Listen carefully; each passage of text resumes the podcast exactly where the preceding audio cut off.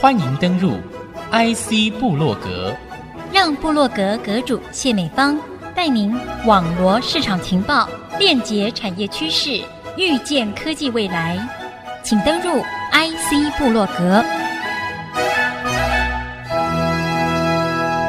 欢迎听众朋友再度收听 IC 部落格，我是阁主谢美芳。那么今天在翻转新竹。翻转未来这一系列的专题当中，透过专家学者的角度，看到了一个城市它的软硬体架构的一个风貌，还有城市发展未来愿景多方面的这个面向，来共同探讨一个城市的发展可能性。新竹因为地缘政治重中之重这样的一个敏感角色，而在城市发展当中也赋予了期待的色彩。究竟我们能够做到什么样的一个地步？那么今天在这个专题系列最后一集的播出，我们要邀请这个专题的发想人——喜马拉雅自然文明保护协会理事长杨文德博士，和听众朋友来深入探讨怎么来发展这个城市的未来。欢迎您，美芳姐好，各位听众大家好。是我很高兴可以到美芳姐。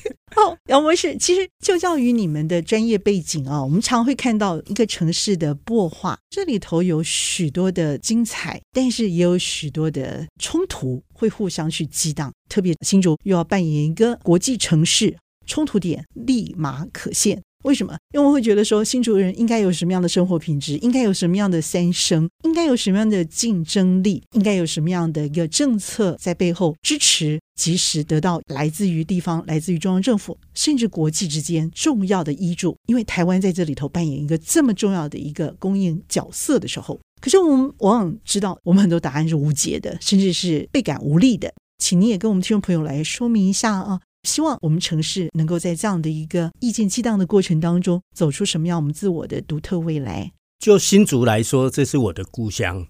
那么，在过去三十年、五十年，除了园区以外，其实在新竹整个交通、教育，我们看到的是它一直往下走。在这样的一些情况下，我们自己本身新竹在地的人会比较紧张。跟在台北看，在天龙国看，或者在联合国看，他们是不一样的。除了园区的这个科技的发展以外，在整个新竹市本身来讲，可以看到这个老城区里面就越来越没落。即便是城隍庙以前是很热闹，人潮很多，但是现在呢，几乎有时候就像死城一样啊，很多店呢越开越小或者关门，然后没有地方去。你要去做个比较好的接触大自然的一个情形呢？你要去罗浮，我要去开车出去，要开几个小时的车，大部分也都是堵在高速公路上面的路程。你真正能下来呼吸一下自然的空气，一天就只能有一两个小时的时间。罗浮是指罗浮公路吗？桃园那一边，就我们去骑脚踏车啊，或者是去做一些接触大自然的事情。那这个在新竹来讲，这是一种奢求。OK，那教育也是一样啊，我们的小孩要托育啊，要教育啊，要这些东西。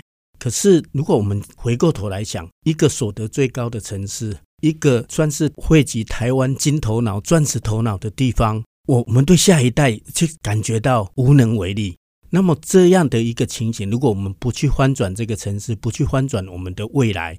在一个永续发展的过程里面，我们会看到，我们下一代，除非他要做北漂，除非他要做美漂，否则他没有将来。那么，在这样的一个城市，在过去三十年，在这样的一直往下行的一个趋势里面，而且越来越严重、越来越差的一个环境里面，我们势必要有一个转折点，要有一个反转的一个起点。我们希望说。能够透过从国际到地方的学者、专家以及在地人士的共同发想，能不能找出一条可以从根本来解决这些问题的一个 solution？选举到的时候，我们总是会想说，我投下的这一票是立竿见影的，我是可以投到小确幸的。但是除了这个基本的同温层的幸福感之外，其实大家都知道，最重要的是我这一票投下去是比较有影响力的地方政府施政手腕跟魄力。最重要的是它背后的这个执行力，真的是对这个永续城市的发展、国家发展、区域的一个整合发展是有全面影响力的。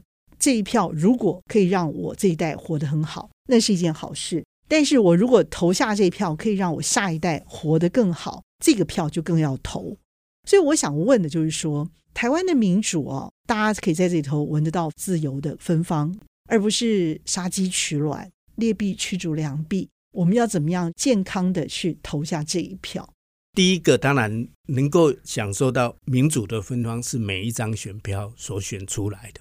你投给谁，他会带你到一个方向、一个地方去。那这是大家的选择，闽南话叫做“自己做的”，啊，你的感官修这样的东西。所以你可能投下这一票，又会发现你还要堵车四十年。不是只有你，如果你小孩也在这里上班啊，你也小孩也在这里堵。啊，刚好如果你有孙子的话，啊、你孙子也要 上班将来也要在这里。所以是不是说你可以去选择一个改变？有像主持人所提到，是有这样的一个愿景，可以发现这个地方。然后可以有魄力的找到一个方法去做。我常出去遇到朋友在讨论，我说我们南港内湖哈这个地方可以怎么做？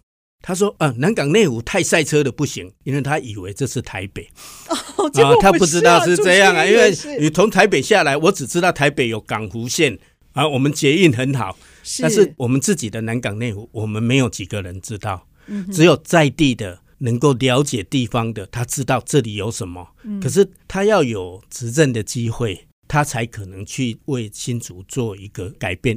所有的改变一定要基于现有的在地的资源，或者就是打高空，就是跟你骗选票，然后到最后没有了。但是他不跟你讲，哎，我南港内湖再做个港湖线吧，啊，那不是很实际的。在民主国家的是学习的过程。我也要港湖线，我更要什么？你知道，更要资源下来，让我港湖这个地方有新的这个亮点，我可以开通交通，我可以开通金流，可以开通学校人潮进来耶。所以您是用南港内湖来暗喻新竹是吗？没有，我的意思是说，你必须很了解这个地方的资源跟特色。你才能去解开这个结。法令上有什么规定？这一块地方不是有土地就能解决。你的水资源要怎么解决？你的法令、你的建筑法规会是什么？你的开发的法规会是什么？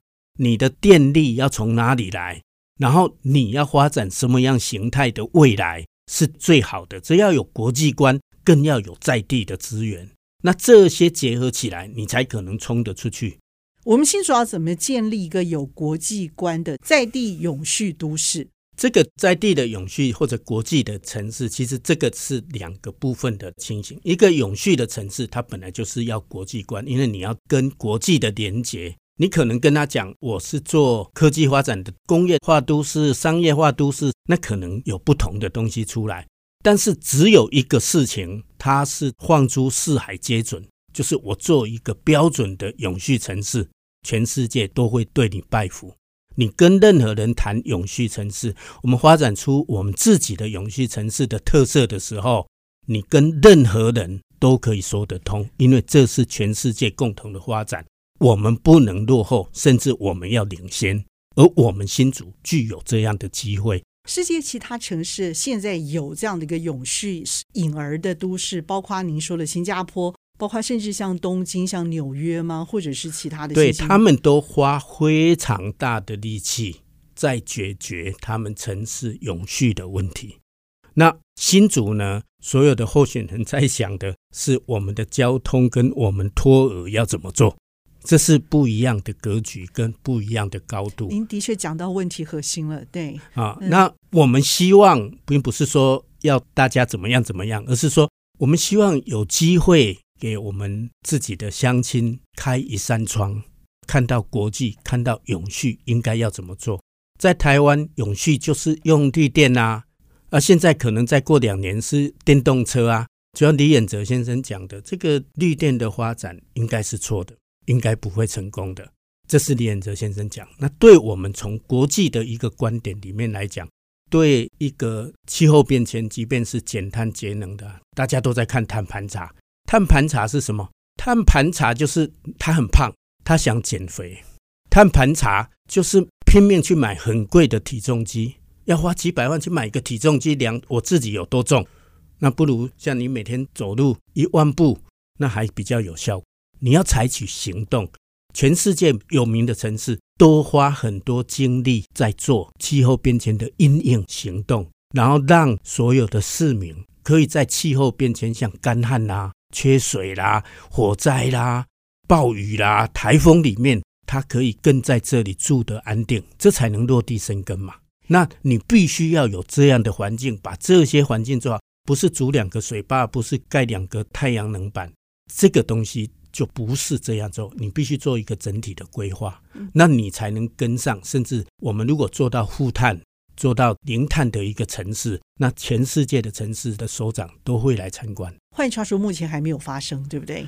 很多城市都在做，荷兰也很多，欧洲也很多，他们都花大笔的经费再去做。那刚好，我们团队有在联合国上面的一个合作呢，我们也知道一些很棒的方法，很适合这里来做。我们可以急起直追，甚至迎头赶上。我们也要先休息片刻，稍后再回到节目的下半段，和听众朋友继续来谈他所经营的精彩方案，以及我们还有面对哪些未知的课题哦。稍后再回到节目上继续来分享。欢迎听众朋友再度回到 IC 部落格。那么，新竹要怎么建立一个有国际观的在地永续都市？过去来讲，就是大家都是节能减碳，或者整个中央都是做碳盘查，它真的很难去做到碳中和，因为它没有做任何行动。过去里面有一些有做，像比如说太阳能、风力，甚至现在呃很多产业在园区也会发展的电动车。它不一定是碳中和、零碳的一个 solution，那这个会有更先进。我们在德国宾士车厂，他们给我们做的简报里面可以看得到，他们在发展下一世代的汽车会是什么？不是电动车。同样的东西出来，就是说到今年底，埃及举行的气候峰会会正式提出所谓自然解决方案。可是科技两代里面，如何用自然的方式加倍的去吸收？我们目前每年花一千亿美金，全世界哈去做研发，能够吸空气中的碳。我们刚才减碳是减少排放上去了，但是越减越排，所以我们每年都创新高排放啊，因为只做碳盘查嘛。但是你真正从空气中吸收来，每年花一千亿，我们到目前为止能够吸收回来的碳大概一吨半。我们的自然是每天都在做这件事情，并不是说种一棵树它就会吸碳，那些很少，甚至于它会是负数。你要恢复刚才提到所谓生态的一个关系，所以这个森林能够提供给人们好的氧气，因为氧现在只能树生产，没有其他的第二个方式能生产。提供给我们氧气，提供给我们芬多精，同时它可以吸收二氧化碳，可以降温，可以减少暴风雨的情形。那这个都需要做一个整体的规划，让这个城市更好，生活更好。然后你可以跟自然里面称之为维生素 N 啊这样的东西，让人能够平衡，也能刺激。因为人过去是跟自然相处的，所以自然有很多东西。会刺激我们脑力的发展、身心的发展。那不要剥夺我们的小孩跟自然接触的权利。他们只要走路十分钟，甚至用大众捷运的方式，他就可以去接触到我们最亲近的自然、最地方性的自然等等这些东西。对于我们的未来，举一个简单的方式来讲，还没做到零碳负碳，只做到减碳，就创造一个首富。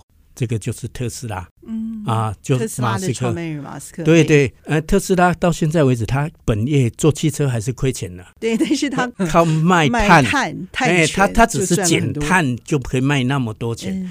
可是你如果真正做到负碳的时候，这个市场还没形成，那个是下一世代的东西，这中间会有很多从我们这些自然的东西，从碳。到明年以前呢、啊，大概还有各种不同的可以创造价值的东西会出现。嗯哼，那它可以取代现有的减碳工具，或者是作为现在减碳工具的下一世代的一个科技跟发展。那么这个因为它的价值比较高，我相信，比如说去特斯拉工作呢，当然也会很辛苦啦，但是至少整个跟上世界。能不能利用我们做永续城市的机会？嗯，那跟世界大厂、跟这些科技的新创来这里做一个共同发展的机会。是，所以我们这样的一个永续城市，不只是生活，我也会在里头工作。几句白话，我们有人做电动车的研发，我们有的人修电动车，教育资源也会投入最新的，包括氢能源，包括电动车开发，包括绿能这些方方面面的这个人才培育。我们有一个绿能的生态圈，我们变成一个绿金供应链。那甚至在我们的商业交易上呢，我们会有碳权的交易，我们也会有碳股票的买卖，就是负碳股票、零碳股票、绿能股票的这种买卖。食衣住行里也逐渐的到零碳这样的一个目标迈进。好比说，我们穿的衣服到达一个循环经济形态出来，从我们的生活到我们的工作，也都可以有这样的一个永续城市的一个可能性。那这样看起来，这个指标也太全面化了，是有可能让新竹变成一个非常亮眼的国际都市。以前一个老师告诉我是说，只有想不到，没有做不到。以新加坡的产业发展，它为什么能够做这些？因为它的城市其实也没有办法容纳那么多人。可是新加坡有很多创业的比赛，它是跟以色列、跟矽谷做一个策略联盟，它也不用花钱，但是它提供很好的条件，我给你资金，我给你最好的办公环境，我给你最好的资源，免费，你提着皮箱就来我新加坡创业。那么很多这个条件进来以后，它就可以做起来。新竹有比它更好的条件，因为我们有科学园区。我举例来讲，十月底的时候呢，苹果就宣告，它本来是二零五零要达到碳中和，它现在是二零三零年就可能要达到负碳的要求。哇！它会不只是苹果，它要 S one、S two 到 S three 呢，就是它的所有供应链，希望都要能达到负碳的一个要求。嗯那我们包括台积电，包括我们最厉害的红海啊等等，都是属于苹果供应链的。要不然它拿不到苹果的。对对对，那苹果其中有一块新的东西，目前他们要做到负碳，它跟第一家是微软，第二家就苹果，在十月底的时候。就宣告，而且他实际去做了，就是由自然的方式，自然解决方案里面要达到它至少百分之二十里面的碳，而且这碳可以让整个达到负碳的一个要求。那以他们的执行力来讲，他二零三零年就要达到。我们有很多园区也会有这样的要求的厂商，我们市政府能不能帮助园区解决这个问题呢？二零二四年，美国的碳边境关税就要课征了。二零二七年，欧盟的当然还会有变数了，因为它不是昨天发生，而是二零二四才发生。嗯，你想想看，我们的毛利率如果再加上碳边境关税，如果扣个百分之十、百分之二十，这是很正常的。嗯，那不就天下大乱了吗？对，所以我们目前来说，只有做到碳盘查，那能不能跟地方政府在这一方面，在发展自己的产业的同时呢，也能帮助？这些企业达到像苹果要求的一样，我达到碳中和，我达到负碳的要求，甚至未来如何去看碳边境关税是怎么科的，它是怎么算的，它里面可以怎么样来做好这一件事情？那这个都必须比较国际化的一个市政小组啊，然后有些市政小组还要 catch 上来，因为很多园区的，因为它是割到自己的骨头、割到自己的肉的利润的东西。所以他们也走到很前面，他们有很多困难，可是我们能不能就近来帮他们解决？同时可以引进世界的好手，世界的不同的人进来，好像碳交易啦，或者碳抵减的证明啦等等这一些东西，甚至集合国内外，包括清华、交大，甚至台湾大学、中兴大学等等这样的学者专家聚集在这里。嗯来做一个专家学者加国际人士的一个诊断的团队，来提供园区这种免费的付费的服务都可以。然后真正能够让万一万一碳边境关税也弄了，这个供应链，因为啊，我们已经看到很多代工厂因为没有做碳中和的行动被踢出供应链了，它等于要关门了。所以在这样的一个困境里面，我们会希望市政府不是说发展这个团队，因为最大的危机也是一个最大的转机。嗯哼，只是要有市政团队，要有相当的人员能够愿意去集合这些专家学者，就近来帮助这些可能很彷徨、可能很恐惧的厂商解决这些问题。从这样的一个永续城市，有为者亦应该亦若是。台湾的教育资源让我们享受到民主的丰沛能量，也让我们享受到了教育累累结实的这样的一个果实，也让我们看到了事情背后的真相，不够全盘的来面对问题、解决问题。这个乱象的确是产生了，而且越来越广泛。所以，从这样一个永续城市这件不可能的这件事情来看，城市的一个策划发展。已经是迫在眉睫的一件事情，所以让人害怕的是对这件事情的不知，或者是一知半解，或者是无知，表象的一个背后，可能这是一个危机的一个改变的可能性，未来的一个翻转的一个可能性。永续城市这件事情已经不是一个口号，更不是一个政治的一个表象，需要用投下真实的一票。来表达我们对于投下新竹市如何扮演未来护国神山，在全世界这样的一个关键时刻，重要的一票就要靠民众自己的金脑袋来决定了。那么，台湾的民主真的非常可贵，民主如何延续下去，更需要执政者的魄力，执政者的金脑袋。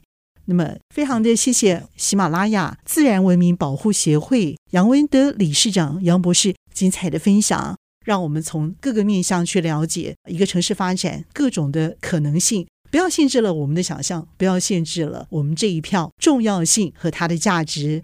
今天节目非常的谢谢我们的杨文德博士，谢谢，谢谢各位听众，谢谢主持人给我们这个机会。